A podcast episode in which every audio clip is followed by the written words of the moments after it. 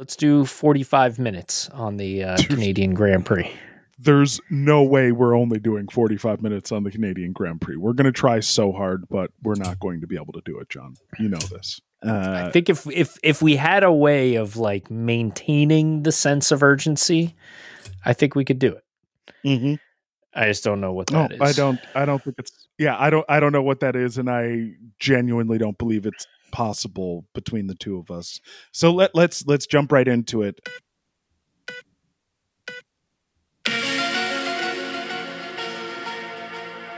Welcome to the F1 Files, folks. I am your host, Corey P. Willis. I am an improviser, comedian, writer, actor out in Los Angeles, California. Who be you? What's up, Corey? Uh, this is John Lepore. I'm a creative leader, a futurist, a uh, general guy full of shenanigans uh, bouncing around the globe this week and circling ah, back here to do my do my favorite thing, which is talking Formula One with uh, with my childhood friend Corey Willis. Damn straight, baby. And you had yourself a little adventure uh, this past week. You were you sent me a picture of the circuit from I don't know I was how there. many thousands. I was I was there. I was I was at I uh, literally f- on a flight from Iceland to Newark Airport. Flew mm-hmm. directly over Montreal can we just about t- not- can we just briefly pause uh, for a moment here to uh, draw the most amazing contrast between two places uh, Iceland mm-hmm. uh, and yes. Newark, New Jersey. Uh, that is couldn't be more opposite places um, the, the planet uh, as far as natural beauty. Uh, but that yeah, is yeah. absolutely correct. Not even just natural beauty, but like you know, even like even their airports, their places of contact. Oh, like yeah. the the the airport in Iceland was modern, elegant, mm-hmm. simple, and it just flowed. You just made your way through the airport with no issues whatsoever. Everything was so so chill and easygoing, and you get back mm-hmm. to to Newark Airport, and it's like the TSA agents are like, you know, screaming in a in a child's face, you know, just because they can. It's uh yeah, yeah Newark isn't the best for uh design. I mean any uh, any of the New York, any of the three New York airports to me are all the same, the same yeah. level of seem like they're falling apart. Everyone there seems like they got fired but have to finish their shift and uh yeah and reluctantly and, yeah they're they're like and, i have to be here and many many innocent bystanders uh you know trapped in the middle but yes mm-hmm. uh on my flight back from iceland mm-hmm. i i uh I ponied up the twenty dollars for the in-flight Wi-Fi solely so that I could watch the race on my iPad. Good move.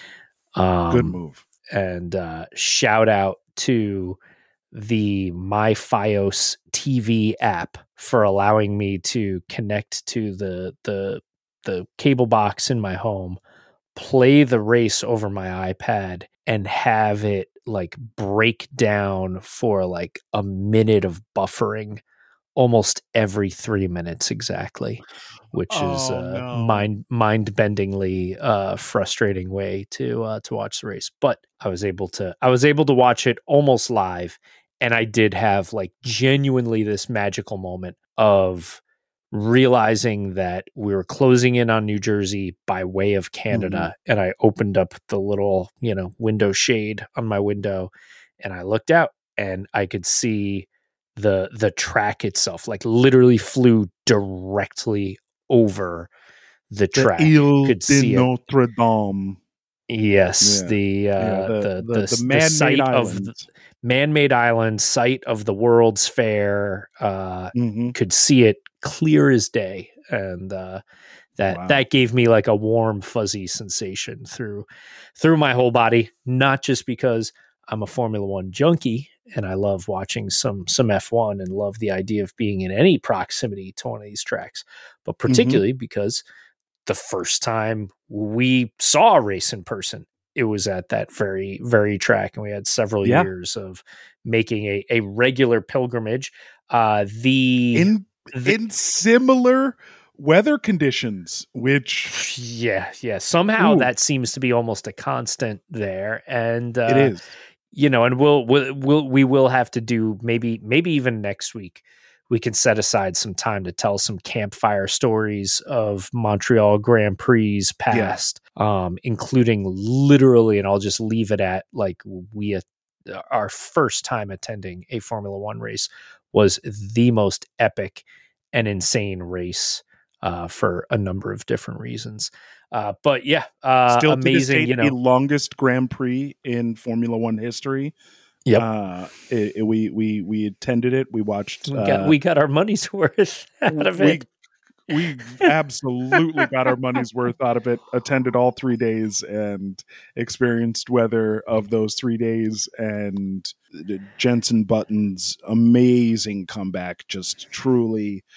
Uh, if you that's that's the One of the most legendary wins of the modern Formula One era. Yeah, yeah i feel like that's like that right there needs to be a part of this new f1 movie that is coming out is a race not dissimilar to something like Mhm. that like maybe a combination between what what we saw uh charles do this weekend uh uh lewis do in brazil and jensen do uh at the uh circuit de uh, gilles villeneuve um back in 2011 uh but that that was that was an epic an epic race that yeah we'll talk let's talk about that next week since we got a, a down a down week Yeah. um And But- and also just you know one one last thing about just the the sheer excitement that I had flying over this this track. Uh, you know, we we had many wonderful good times there, but also it used to be that the Formula One calendar was shifted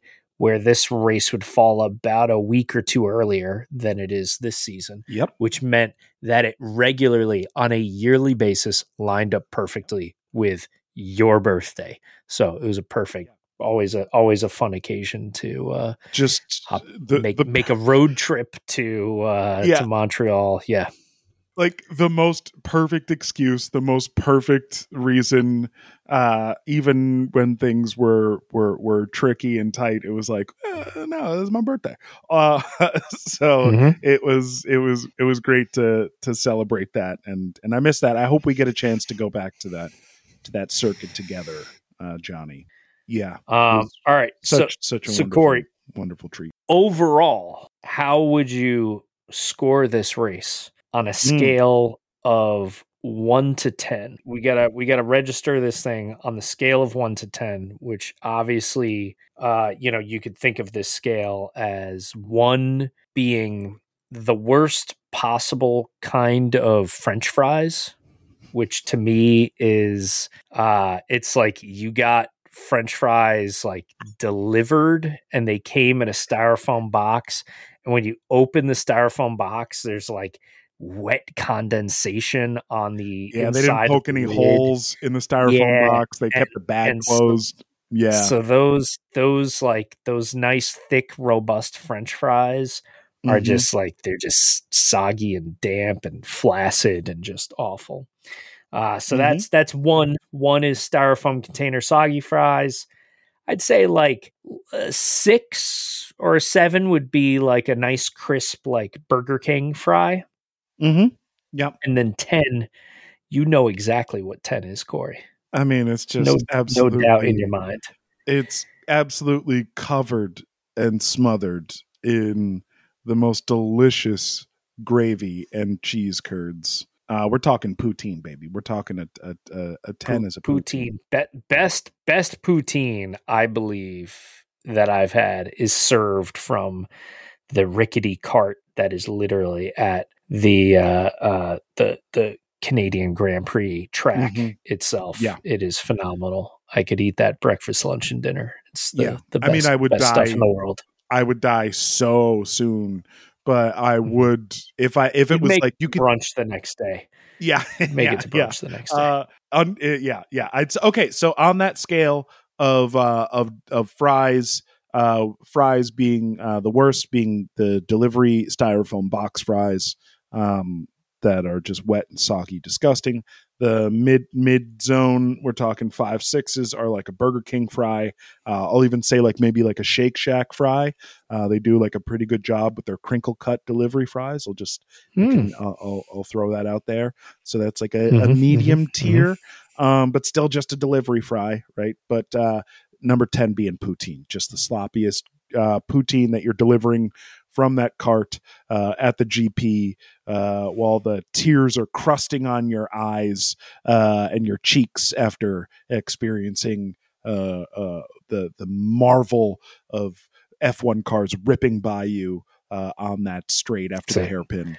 Um, yeah, that little It's quite a, that quite a quite a painting that you. you that's quite, a, yeah quite a painting that you create. yeah It's it's lovely, lovely image. That is i think that's that's that i'd say that that is we're we're we're getting close to that poutine. Uh so i'd say that we're probably at uh like a, a nine um like somewhere like Wow. we we're we were up there with this one. Um so i'm not saying it's like trackside poutine. I'm thinking this is like maybe maybe this is like the poutine that you would get at uh at like a at at like a chain restaurant in in Montreal. Um you, you know they they do over here in in New Jersey. The Mm-hmm. diners will do their version of poutine, which is known as disco fries. ah yes, yes, the disco fries. Mm-hmm. Yeah. So I'd say yeah, like a disco fry. I'd throw I'd throw this in the the department of a disco fry. Not quite poutine. Yeah. Not quite melted cheese curds and beef Yep, yep. gravy uh yep. smothering just the most delicious overcooked steak fries. Not quite, but we're we're at disco fry uh territory. I'm I'm gonna. I'm gonna clock this in at a at a seven, which is like uh I don't know, it's like a uh a fancy bistro that that brings the fries to the table in like the the cone uh you know sort of Ah, paper container with the spiral metal thing and they give you you know they don't they don't it's probably got some some truffle bullshit on it or Mhm, something and uh So we're talking like a with- shoestring, like a shoestring French fry, uh, like a cut. shoestring Yeah. shoestring uh frites some some Yeah. frites Yeah, and maybe. uh yeah, yeah. comes comes with a little a little mayonnaise on the side but we call it aioli we agree to call it aioli yeah, because it costs eight dollars instead of three dollars yeah. and it's not even uh, proper yeah aioli. It's still just it's like flavored mayo. Yeah. Um, it's, it's yeah, mayonnaise say- that that that that a, a piece of oregano fell on top of and boom it's it's, it's aioli like quick, put that in a ramekin. Um, yeah, that's. Uh, I'd say yeah, we're we're in we're in that territory. The the the the greater. Uh, the upper crust of the Grand Prix uh, territory, I'd say, with this one. This was a really fun one to watch. I'm sure it was a really fun one to be at. It looked wild. Those those Canadian fans are ravenous. Um, They are. They But, are. It's uh, an awesome, awesome place to to see a race, uh, if just for the atmosphere yeah, and the energy that comes from the fans yeah, and from incredible. the city itself.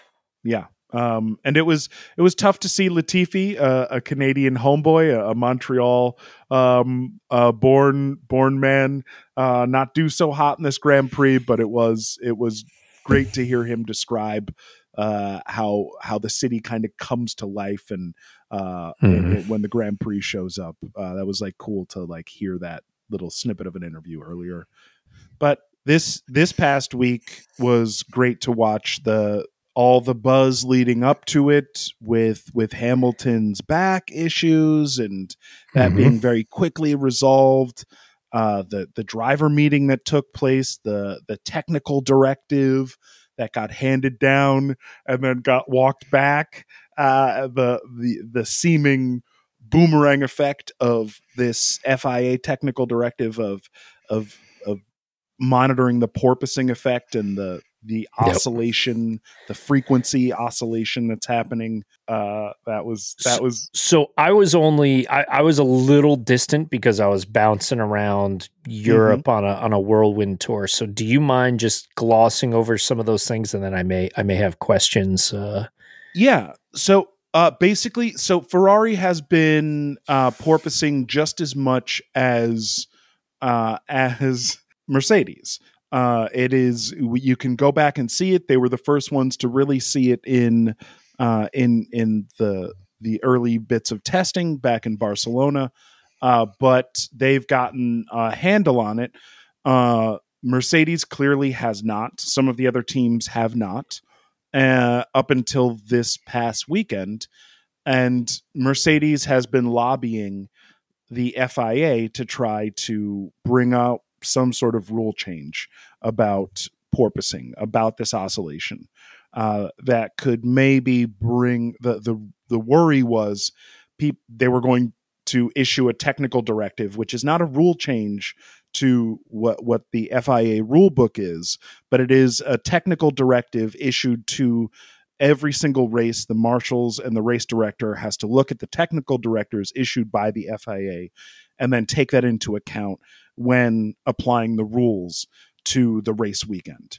So the technical directive was hopefully for Mercedes going to be a way to bring everybody else to their level uh, to so that they weren't achieving the same performance uh, as as as the as yeah. everyone had been, uh, but Mercedes could like back off their performance and res- preserve their drivers and preserve their chassis. But it, right. there was a boomerang. Uh, it ended up uh, almost backfiring in Mercedes' face because the FIA issued a technical directive that said that we basically either throw the meatball flag first at a car if it was violating this like frequency of oscillation, so the frequency of bouncing or porpoising, whether it was bottoming out or porpoising, they were going to say like if your car does it this many times within a lap during qualifying, your car will be meatballed. It will then violate Parc Fermé uh, and the, the meat the meatball flag being the flag that is woven uh, a, a reddish orange dot on a black flag, mm-hmm. which says is a way of saying your car is going to fall apart and hurt someone else on the track. Yeah. Get into the pit and fix it, whatever it is. Yeah. So that was at the FIA basically heard the complaints of people like George Russell saying that it was tough to spot the braking zones and then also seeing actual footage of Lewis almost losing control in Baku a couple of times while at the end of those straights while trying to spot the braking zone when the porpoising was at its worst with the Mercedes in conjunction with the bouncing that was happening on the straights in Baku. So that that was like Mercedes basically uh, punched themselves in the face by having the FIA uh, issue a technical directive saying like, "Hey, if your car is doing this, it's a danger to every other car on the track, and you need to change the performance of the vehicle, or it will not be allowed to race. So that put the the pressure on Ferrari, uh, or sorry, the pressure on Mercedes to then be like, oh, shit, we need to fix this problem. And by Job, they did it. They fixed the problem uh, the porpoising and bouncing wasn't really that much worse than anybody else uh, by the mm-hmm. actual uh, qualifying session, uh, and that was it was incredible uh, watching Mercedes basically have a meltdown, attempt two new floor setups in the practice sessions, and then fully have that backfire in their face again. Be staring down the barrel of all these technical directives or this technical directive that focused specifically on their problem that was basically like hey fix the problem or you're not going to race this weekend. And mm-hmm. they fixed the problem in qualifying during like a crazy rainy wet uh just like almost crash ridden uh it's qualifying uh session. But they ended up putting their cars high up. The only reason george didn't qualify higher is because he went to Slicks. He's the only person to go to Slicks while there was like standing water on that circuit. Which mm-hmm. again, Johnny, you and I have literally walked that circuit. Yep. We it is. I can't believe he put slick tires on. When he did that, Yeah. I was like, dude, you're not you're not going to make it through turn 1. You're you're not. That's the that's the biggest gamble ever. So, yeah, they uh they ended up fixing the problem, qualifying pretty high up. Lewis qualified 4th uh, and was like elated elated to be 4th. Yep. Uh as he should have been. And uh we can't skip over qualifying though because we had the master at work. And Yeah, so I about- didn't. I We're not I talking about Charles Leclerc. We are not talking about uh, Max Verstappen. Uh, we are not talking about Lewis Hamilton or Mr. Consistency George Russell. Uh, we are talking about Fernando Alonso. My Yeah. man. I I was so out of the loop all weekend, and to me that that still got to me. The the Nando qualifying second, uh, pretty pretty remarkable.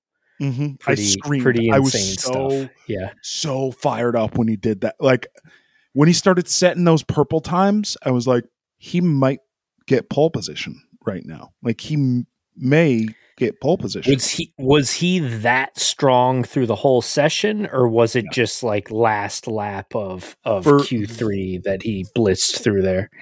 Basically, in free practice one and two, he looked pretty dialed in. Him and Ocon were setting very quick times. I think he went like either first or second in one of the free practice sessions. Uh, and then in qualifying, he was just there on pace, beating everyone. Everyone would roll in and set these like green times, would set their best purple times. And then Fernando would come in and just outpace everyone except for Verstappen. Uh, and Verstappen was consistent. He was great this this qualifying session. He was he he did put on a masterclass this weekend. He's on another level when it comes to driving in the wet. I mean, we've seen it before. We've talked about it before.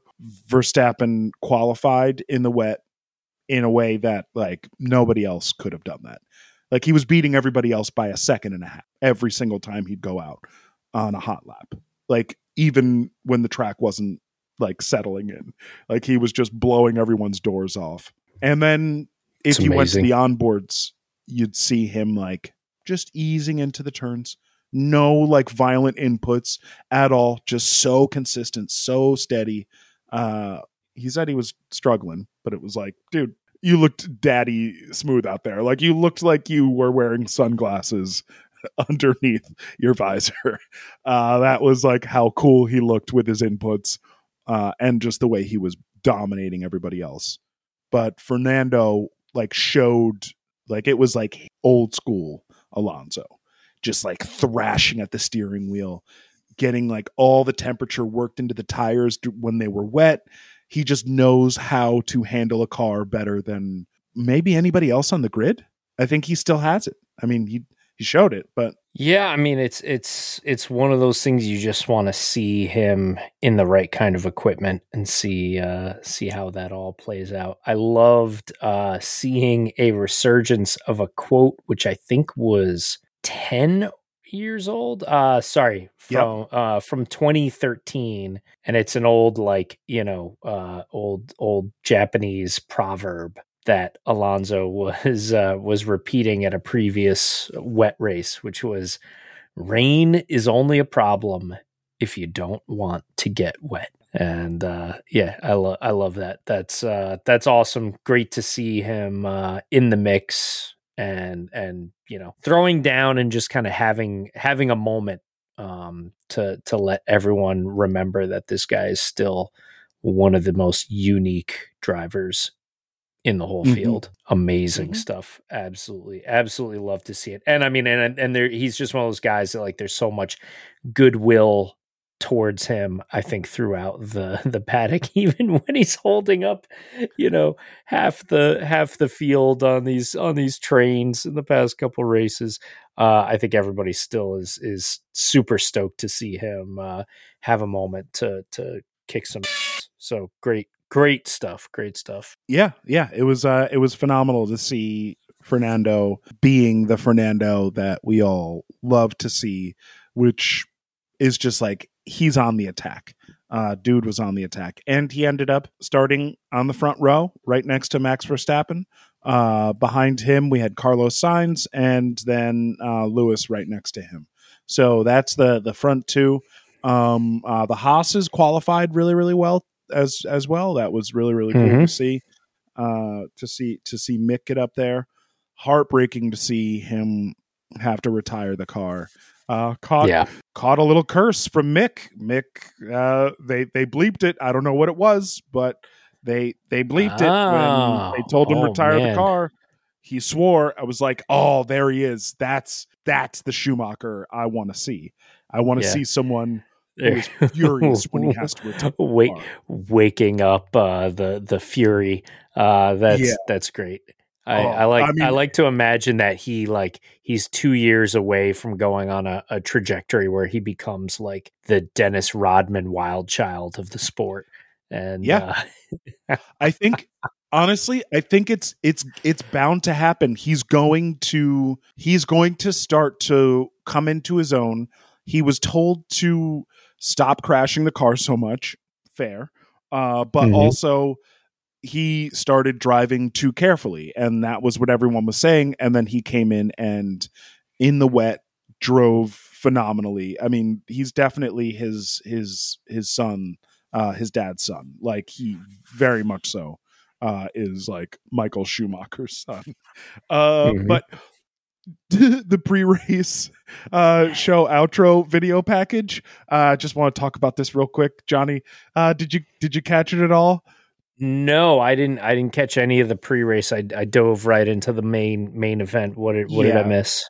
Understandably so. The just it the the pre-race video package is so bad. It is so tragic. It is very like stylized and American.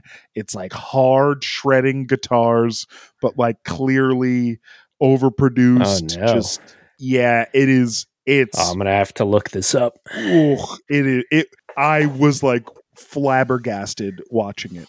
Uh, very very upsetting. formula cringe. Yeah, yeah, very much so. But that's what I what I- what I took the most out of right before the start was just being like, "Oh, I love that grid. I love that crowd. Oh God, what are they doing? What is this?"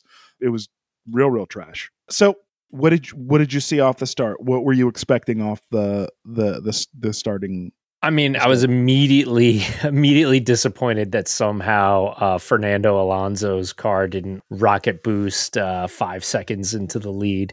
Um, you know, looked Yeah. like he had a little bit of a, a rough start, but also interesting to see some intense kind of jousting through the first few corners, particularly um, uh, between Hamilton and uh, and and it was K Mag, right? Uh, Yeah, yeah, getting, getting their Hamilton wheels again. completely interlocked together, doing that thing where like you go a couple more inches in any direction, and one of these cars is going to like straight up flip over the other car. Um, Yeah. pretty exciting to see that sort of stuff. And I mean, we were we were basically straight straight into it from there. Um, you know, a little disappointed to see Max open up just a little bit of space at the Yeah. at the front, but uh, but it wasn't it wasn't a infinite amount of space. And right, Sainz uh, Sainz jumped. Uh, he jumped Alonso on what was it like lap three, uh, or yeah, it was lap two or three, which the uh, broadcast director completely missed. Uh, they were showing replays of something, and the announcers kind of like caught it and uh, you know called it out, and it was like, oh, there we there we go, second, you know, second place. Uh, you know, uh, there. It, it just kills me whenever that happens. It uh, you, you miss a, an awesome moment like that. But yeah, uh, was exciting to see uh, Carlito making his way and uh, and, Yeah. and holding it down. Um, you know, the other uh, a couple couple interesting stories unfolding through the race, right? Like we've got Mhm. Leclerc uh, way in the back of the pack, starting started 15th. nineteenth. Uh, no, I think he started 19th. Is Yeah, nineteenth yeah, pretty much all the way at the back and seeing him, you know, knowing that he's going to do this sort of like Hamilton esque carve through the field, which also had some some twists to it. So we saw Oh, yeah. saw that going on. Um, we saw Hamilton, you know, uh, in you know right near the front, making his way. And then, I mean, the the race basically to me became about instances of uh, car failures and other minor incidents, all triggering uh, either virtual safety car or full on safety car, and that being a huge dictating factor in everyone's strategy and and how everything unfolded. And it, it was it was fascinating to me. It seemed even as though there were some teams that you know when the safety car would come into play they would be actively saying no let's wait for the next safety car. Like Yeah. we know there's going to be another one. Let's uh which is i mean i know that there are safety cars at the, almost always there are there are there are always safety cars at that grand prix but Mhm. the the gamble that everyone was taking the gamble that they that that uh, aston martin took with vettel uh the that they took with alonso like it was such a weird like why are you guys leaving them out for so long you should if you have the opportunity and the difference i think what what the difference is is like eight and a half seconds for a pit stop under a safety car or a virtual safety car versus like almost 20 seconds uh for a for a regular pit stop it's like dude that's a no brainer you're going to save 10 seconds on strategy there. That's like such an Mhm. easy call to make uh and that was bananas that they they kept them out. I mean they kept Ferrari kept Leclerc out until lap 45 on the hard tire that he started. I mean, the Grand Prix is only Yep. 70 laps. Uh, I, I just I couldn't believe that they kept him out uh, during during that first safety car. That was that was crazy. Uh, or it was a virtual safety car, but still that mhm. th- I mean, geez. Uh, and it was triggered by the main person that they were like worried about him coming into contact with or having to come into contention with through the field because Perez, yeah his car shit the bed on what was it, lap eight? Uh, just I guess a transmission failure or something. They they went and interviewed Christian again. They always interview Christian. I'm getting real real tired of hearing them, uh, hearing Sky F1 just get feedback it would- from Christian Horner. it, it would would be nice to have somebody else in the mix uh, like you know anybody else, dude. And I get that he's he, you know, he's he he gets this response uh from people who are not a fan of him, and then he gets like a big bunch of adulation from the people who love him. So of course they're going to keep him on. But I would love to hear like Gunther or Otmar or uh or hearing uh even Franz uh Tost uh even hearing Franz talk back and forth uh during like during the weekend was like oh it's, it's nice to hear Franz. Uh he's this like very peculiar sounding man. Like the cadence of his speech is so weird. He almost sounds like a supervillain. Uh but I'm getting sick of hearing Christian on the on the blower. But let's talk more about Hamilton I mean, Hamilton pitted as soon as Verstappen did. So they're they're I mean, he was keeping pace with them and he pitted for hard tires. I was like, this is great. They're both pitting for Yep. hard tires. So after that virtual safety car, we have uh Sainz in first, Alonso in second, Verstappen's out in third, uh Russell, Ocon, Hamilton, Mick Schumacher is in there, uh Zhou, Ricciardo, and Albon. And then Alonso, it sounded like that first radio communication between him and his team that he's like worried about Hamilton. I was he's like, I want to know what his strategy is. And I was like, Yep. yo, this is great. We're gonna watch them battle each other. But then that didn't happen. we, we didn't get to watch them battle each other like at all. Um Mhm. and not because of the the broadcast direction. It they actually the pass that Hamilton pulled on him was like down the the straight. Uh, it was a pretty and just- straight straight shot yeah yeah, just just ripped past him, which I thought was really cool. Uh, just to see that happen, but also was definitely expecting a little more action. So then then what do we have? We have uh Hamilton and Ocon on lap 12. Uh Mhm. he he he gets Ocon. Uh so like Hamilton's basically just making up every spot and he's back into fourth place at that point.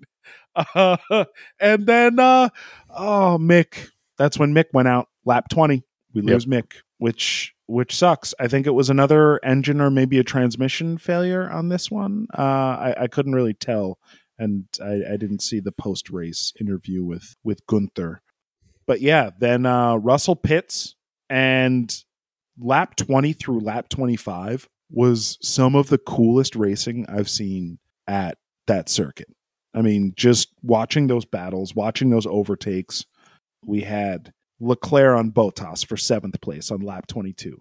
We had. Sainz on Alonso uh, for second on lap 23. And then we had Hamilton on Alonso for third on lap 24, uh, which was just like consecutive battles every lap. So they nailed not all of that. They missed again. Um, they like missed another pass on uh, Sainz and Alonso for second. It was like, why are you guys just not showing those two battling each other? It's like they're literal like countrymen. Like this is like the thing that the audience probably wants to see the most is this torch being passed back and forth between the old Spaniard and the young Spaniard. Like it really I mean there are like pictures of Carlos getting Fernando's autograph and like show that battle. But they Mhm. for whatever reason.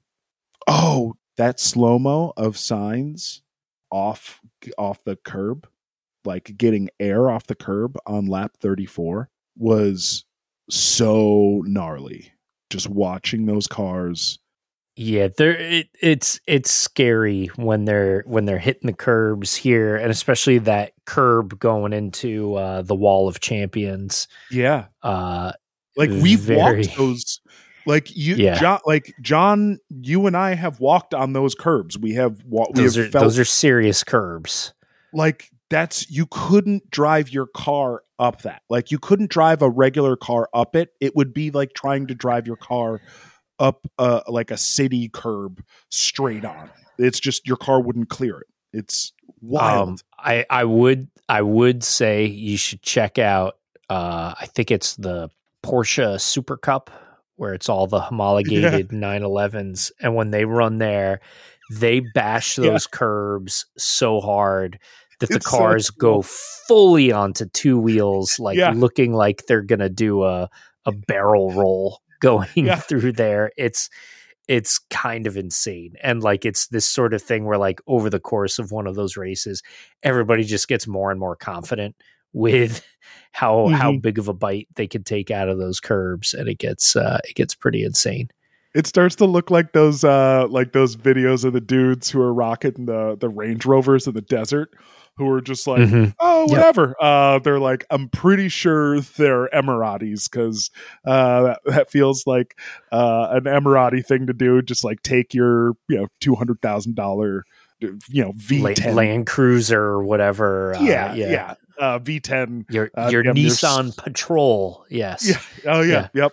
Um, and then put that thing on two wheels and then sit on the side of it, uh, while also firing an AK forty seven uh off into like Yep. the horizon. Just yeah, that's that's what the Porsche Super Cup cars look like. But Sainz got like airborne, like fully airborne on one Mhm. of those, and it was just that caught my attention. What else did you? What else do you got from the middle of the race there? Uh, so a handful of pit stop follies, including I think the worst of them was uh, was it Lando Norris going in, Yes. Yeah. and they didn't even show the full pit stop no. during the broadcast. Like it was like they ran at it, like it was taking so long that after like twelve seconds of him being there and still the guy at the right front wheel standing there being like tire is there still a tire? Guys i need a Just- tire. Is there a tire? Do we have any tires? I need the tire to go on this wheel. looking back and forth to be like And- who's and the, the front happening? the front left they put a tire on and then pulled it off. But the whole time that dude's just standing there being like i don't even have a tire like let alone yeah. the wrong tire. Like somebody what's what are we what are we doing uh, here guys and that that oh, just that, was, that that's uh there's that was pretty like heartbreaking. My presumption at all times is that there's there's absolutely like three different people who are like my only job is to ensure that everybody has you know the, the tires ready to go and queued up and whatnot just just At yeah that was some extremely hot mess type of oh. uh type of situation. Um so yeah it, it broke my heart because like you know i hate to see lando uh suffer but it was funny to be like hey are they going to bring another tire for him did they just run out of wheels for him? Like what's going on I mean, no uh, question. A Formula One pit stop is one of the miracles of the sport. Yeah, the way yeah. that they the way that they do this so unbelievably well that you know when we do see something that goes as wrong as that, it is it is just sort of you know it makes everybody look deeply deeply incompetent. Um, so yeah, we're we're we're talking pit stops here. Let's keep talking pit stops, Johnny. Are, yeah. are, we, are we talking Ferrari's uh, woes and troubles? Yeah. What, what what was your take on uh, on on on this? Was this did, did you I take mean, this as like this was a, a mega a mega Ferrari poly uh, Scuderia Pagliacci type of blunder? It, it wasn't quite uh quite uh Scuderia Pagliacci, but it was like hearing the tone in Leclerc's voice when he was like, What are we doing? And they kind of threw back to him. And he was like, I don't know, guys. Like it was just this like not defeated because I don't I don't want to call him yeah. defeated. That I, I, I think Danica Patrick, who's a, a brilliant racer herself, she was like, I he sounded defeated. He looked defeated. His body language looked defeated. I'm not someone who's a race car driver. I can't say what that looks like or feels like, but it sounded it sounded like f- annoyed with the fact that they weren't just telling him what to do or him kind of resigned. It wasn't defeated. It's more like resigned to being like, well, this could be it. It's going to happen. Yeah. Is this going to be it? Because it's going to. Well, happen. so this is this is. I mean, there there is another piece to this, which I you know I took there, and I and I know a lot of people were frustrated with the Ferrari pit strategy, but also he was just trapped behind uh, Ocon. Was it Ocon? I think it was Ocon. Yeah, yeah. He was just trapped there. He was carving his way through the field. Yeah. And then just couldn't get around, you know, Ocon, who, you know, uh, on, on any day, Leclerc should have no problem getting around a car like the one that Ocon is in, being driven like the driver that is driving it, the driver that is Ocon. Yeah. Like that should be that should be low hanging fruit for Leclerc. And so especially he's getting but just like especially on that circuit where it was clear that people were able to pass, especially if you had yeah. a strong power unit, which is why Leclerc took all those penalties in the first place, is because he had a fresh motor. He had a fresh everything. He had a fresh turbo. He had a fresh uh, motor uh, MGUK unit on there. So he has a brand new electrical battery pack, a brand new motor, a brand new turbo, and he still couldn't get past Esteban Ocon. I don't know how old that motor is, but like it's Esteban Ocon in an Alpine. It's not even another yeah. Ferrari motor vehicle. Like, come on, dude. It's uh yeah, so I mean, you know, at that point I think even when you know it's going to be a huge setback, bringing yeah. him into the pits is a good he was in sort of place, just right? like that was yeah. He was yeah, he was he was in 6th place at that point. Um, he was um, in 6th is... place and you and you knew that the way, you know, the way it was going to unfold, it was going to send him a little farther back in the pack, but also it was uh his pit stop was what it was like five seconds, right? It was about yeah two five five two seconds. seconds was was the pit yeah. stop for Ferrari. So that's that's easily two seconds off of what should be quick, two and a half seconds off of what should be a lightning fast oh. Ferrari oh, stop. Oh, I I I was so excited because I saw that like we had Verstappen coming into the pits next and I was like, "Awesome. I just wrote down how fast it was for Leclerc's pit stop, 5.4 seconds. That was really really slow. He came out 12th. I they thought he was going to come out 13th, um, but he definitely came out 12th and that was a problem. Uh Verstappen comes in, his pit stop 2.4 seconds. So Yep. a full Yep.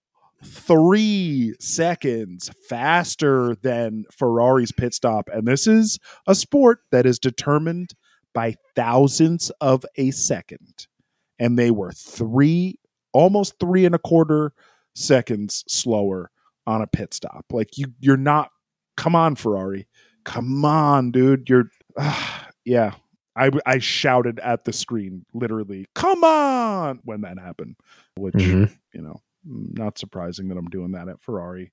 I, I, I don't mean to like on Ferrari and turn this into just like a, a podcast where we have a segment where it's like, let's just make fun of Ferrari. But hey, when you are Pagliacci, uh, I, don't. What do you What do you want me to do? What do you stop being Pagliacci? If you want me to stop calling you Pagliacci, then you gotta stop Yeah, I being. mean, gotta take know. your makeup off. You gotta get. You gotta get off stage, dude. got, Stop. we got the uh, we got the we got the opera tickets. You know, we're here for uh, for all the drama. You know, Yeah, Come but on. like it's intermission. You could just not come back on stage. You could just not come back on stage. uh, I'm not saying like give it up, Ferrari, but I'm saying stop showing up as the clown every time, and I'll stop treating you as the clown. We'll stop commenting on your clownish behavior if you stop acting like a clown. So so the final the final act of the race is set in motion by Yuki Tsunoda uh, going off, wrecking, and Yeah. triggering a proper safety car.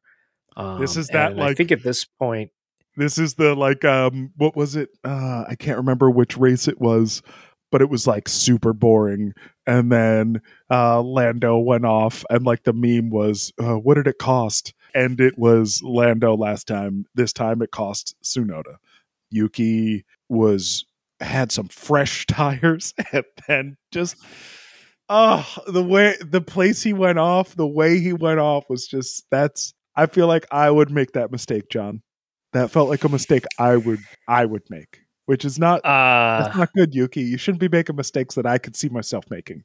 Uh, I mean, I'm I don't want to go into detail here, but Corey, I made that mistake, and you were there for it. yes, yes. About- Um, I don't know, 20, 20 years ago or so. yeah, Made that Look. made that exact mistake. Uh, exactly. Yep. Ti- And, like- tires aren't tires aren't where they should be. Yeah, and like, Uh, you got to factor that in when you're. but here's the thing: when you're we're you're not professional uh, race car driver. We were college kids. He is a professional race car driver.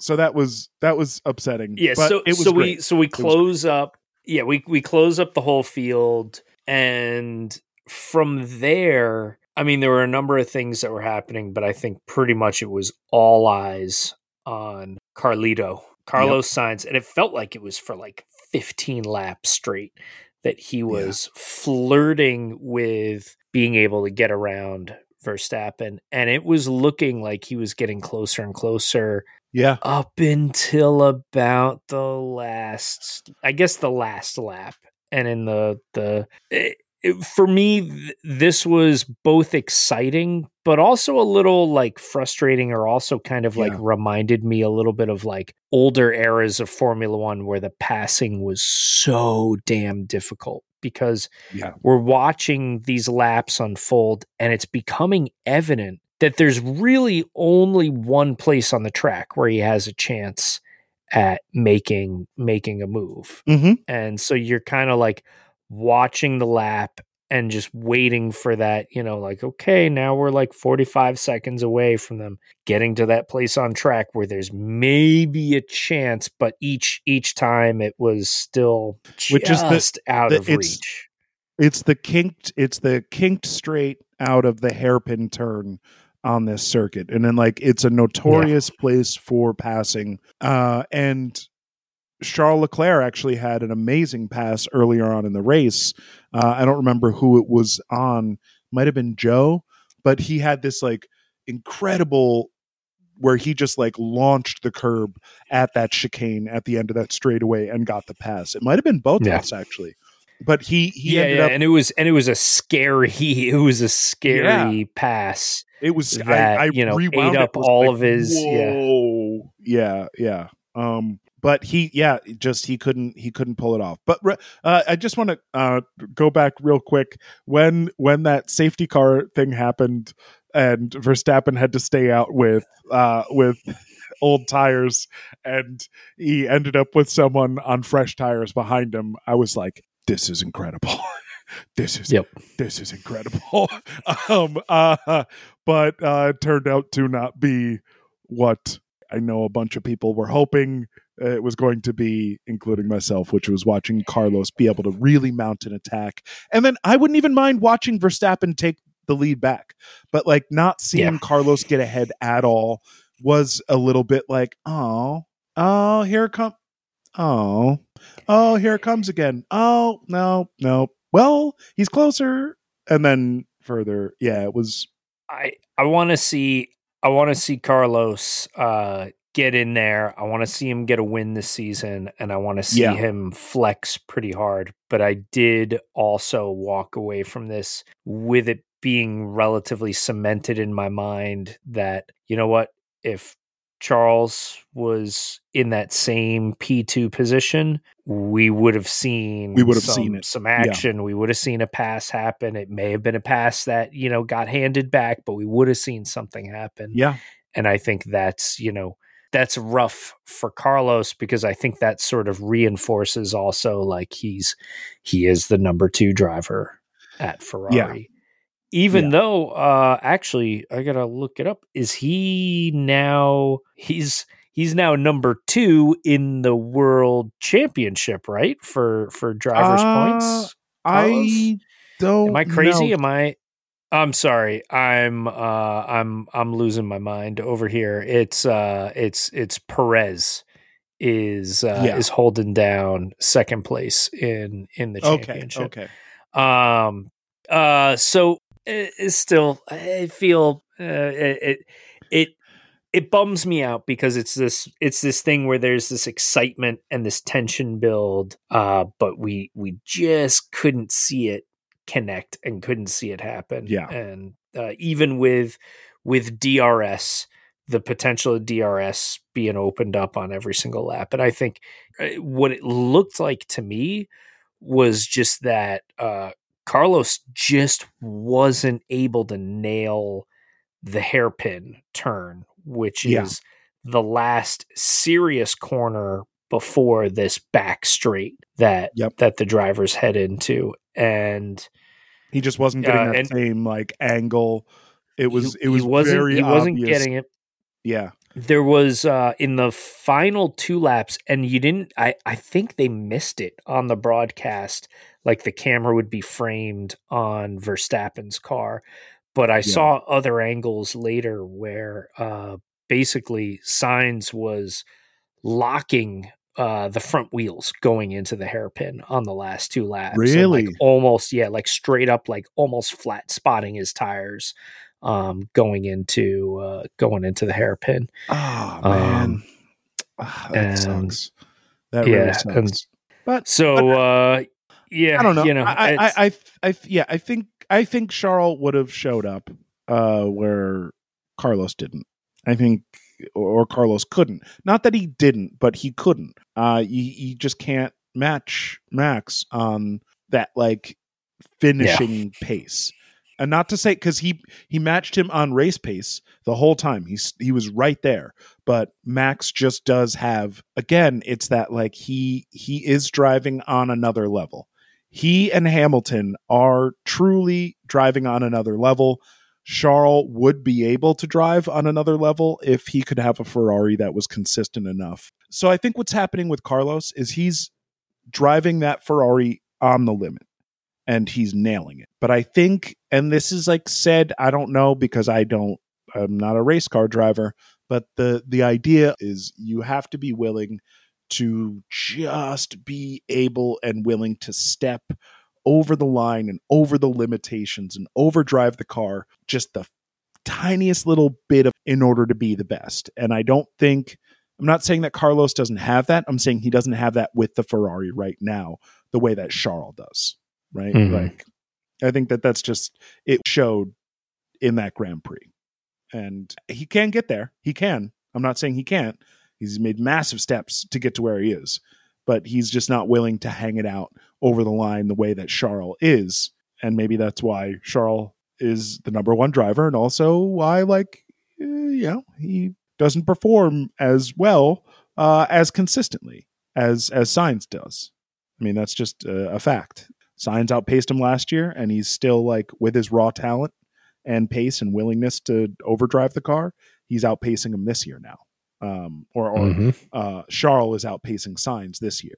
Yeah, uh, it's just tough to see, but it is kind of glaringly obvious after those last five laps. I mean, Yep. yeah, and the fact that he didn't close the gap up on that last lap before on the the penultimate lap, so on lap sixty nine, he didn't get DRS, but then on lap seventy he did. So like Max was. Max like pulled away in that second to last lap just to make sure like that he wasn't going to be able to set him up for a move on the last lap. So that's Max thinking, "Oh, I'm going to be sure not to set myself up to potentially be challenged on the last lap." But setting that up almost 4 laps out before the end of the race because he has to charge his battery up. He has to make sure he's picking all these perfect braking points and getting good clean exits where he needs to so that Carlos can't get into his DRS in that last second to last lap. So it's like that eh, it's not even 4D chess. It's truly like racecraft that Max is like working on that and also overdriving the shit out of that Red Bull, which is like Yep. terrifying to watch, let alone imagine even doing. So yeah, uh sucks sucks to be Carlito, but it's great that Carlito Hey. finished the race. Hey, he finished the race. He stayed out of the wall of champions. Yes. He didn't find any gravel. Uh, you know, yeah, I think yeah. those are all those are all good signs. No, Truly. no question. And and in spite of you know uh, the the Scuderia Pagliacci, he Yes. uh, he had a he had a terrific terrific second place finish. So Yeah. uh, still still great to see, and and certainly awesome to see uh, Hamilton alongside him on the podium. yeah, I, I I really dug it. So what are what are we talking here, Johnny? Uh, oh yeah. Also, um, Alonso was weaving around like a maniac uh, on the last lap and definitely got a penalty. Uh, I watched the replay and he made like four separate moves on that straightaway in front of Bottas. Oh like, wow! fully did four separate moves. Did oh like jeez. but like did the Alonso calculus of like if I can get away with this, I'll hold station and it'll be a double point score and everything will be fine. Uh Mhm. uh it was still a double point score. I think he ended up ninth, but it was like a like Alonso, don't do that on the last lap. Like you did so well this weekend, and then you did that final Alonso thing of like, oh, let's see how far I can push the rules. Uh, and yeah, weaving around on the straight. That's dangerous, dude. That's not just defending your spot. That is Valtteri was in a faster car and he was going to make moves and he tried to pass him twice and Alonso made two distinct moves uh, to make sure that he covered the the move off the racing line. And then also almost was break well, almost moving around in the braking zone which is like the biggest no no uh like drifted back to the racing line in the braking zone. It was like dude Wow. come on. You can't you've been doing this for too long to do that on the last lap of a grand prix. So that was a little to see but eh, it was also alonso. Uh, we Yeah, shrug our shoulders we shrug our I shoulders think it's. I think again. I think he's in that sort of like pre-retirement. No, no fucks left to give yeah yeah stage. of his Understandably so. I'm, I'm. I'm here for it. I'm here for it. I love it. I don't hate it. I don't hate it. Uh, it just pisses me off when it affects uh, Hamilton or uh, Carlito or someone who I like really want to win a race. Uh, Mhm. So yeah, all right, bud. Um, what do you think as far as stock goes? What are we talking here? Do we think that F1 stock went up? Do we think it stayed the same, or do we think it went down this weekend? I'm gonna say it went up because mm-hmm. uh, Montreal and and the Canadians in general are are a very very close neighbor to the north. Yeah, uh, and from what I understand, the atmosphere at the race this year, and this is particularly after the race was not run in Montreal in the past two seasons. Yeah, uh, this this race was uh, was was off the schedule um, they had uh, something like 340,000 fans fully in attendance. Out. Yeah. Yep. Fully sold out. The article that I read described that the person who deals out the Paddock Club passes had um you know basically said hey you know every year that I've been doing this if you contacted us the the week before the race we'd find a way to hook you up and and set you up with these super expensive mega VIP tickets. And he said, We haven't had them since December. They've been completely sold what? out. And that literally it's been mega frustrating for them because they've been turning down uh A-list celebrities like and, real deal and, and Canadian athletes and you know all sorts of people who are not used to being told no uh, when it comes to this sort of access. Well, especially yeah. for this race too. Like this race is kind of this. This was the like Monaco of the West. This was where everyone showed up and uh, and was granted VIP access. Like uh, so, it's not just people who are like current, you know, stars or cultural icons. It's like people who have been mm-hmm. going to this race for probably decades, who are used to showing up very late, uh, are turned away, and that is ooh, ooh, would not want to be in that office. Uh, yep. Yeah. So yeah, I, I, I do agree. I do agree. I think the stock went up this week.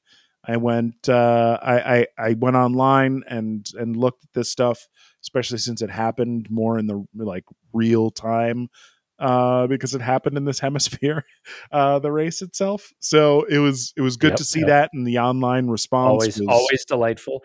Oh yeah, uh, uh, also worth noting the the race would, was broadcast on on ABC without commercials. Mm-hmm. Um, you know, so you got this live, you know, major network, uh, free to view broadcast in the United States, which I think is uh, is terrific to have in the middle of the day on a Sunday. Um, yeah, so critical. I, I mean, that's critical. a huge help as well. Yeah, yeah, especially when like there's no football and we're at the point of where there's no basketball. Like this is like the perfect time to throw sports into the void that exists because there's very you know there's there's baseball, but we're you know we're we're getting a little later in the season, but it's not the most important baseball that's happening. Um, yep. Uh, and also the Mets and the Yankees are like winning, so there are a lot of people who are very turned off by baseball who wouldn't normally be like turned off by baseball. Uh, so like this was a great thing to throw onto the TV on a, on a Sunday here in the states. Um, mm-hmm. Yeah, well, uh, where can the folks find you online, Johnny? Let's uh let's hear it. Where you at? Yeah, hit me up anytime on Twitter. My handle's at Johnny Motion. Corey, where can the folks find you out in the world? Uh, they can find me online at Burn Corey Burn um, on all the platforms and whatnot. And also, it has been announced that the UCB, the Upright Citizens Brigade Theater in Los Angeles, is reopening in September.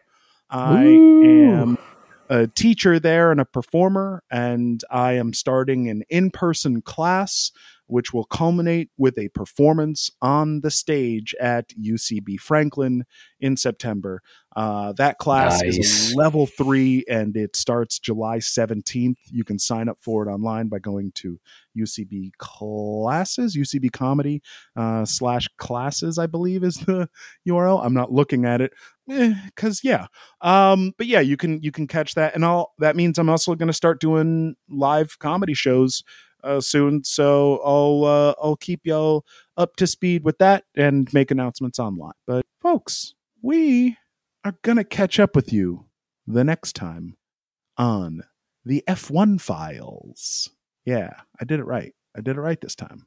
Didn't even hesitate. Nicely done. It didn't even cross my mind. Ah, nice, you saboteur.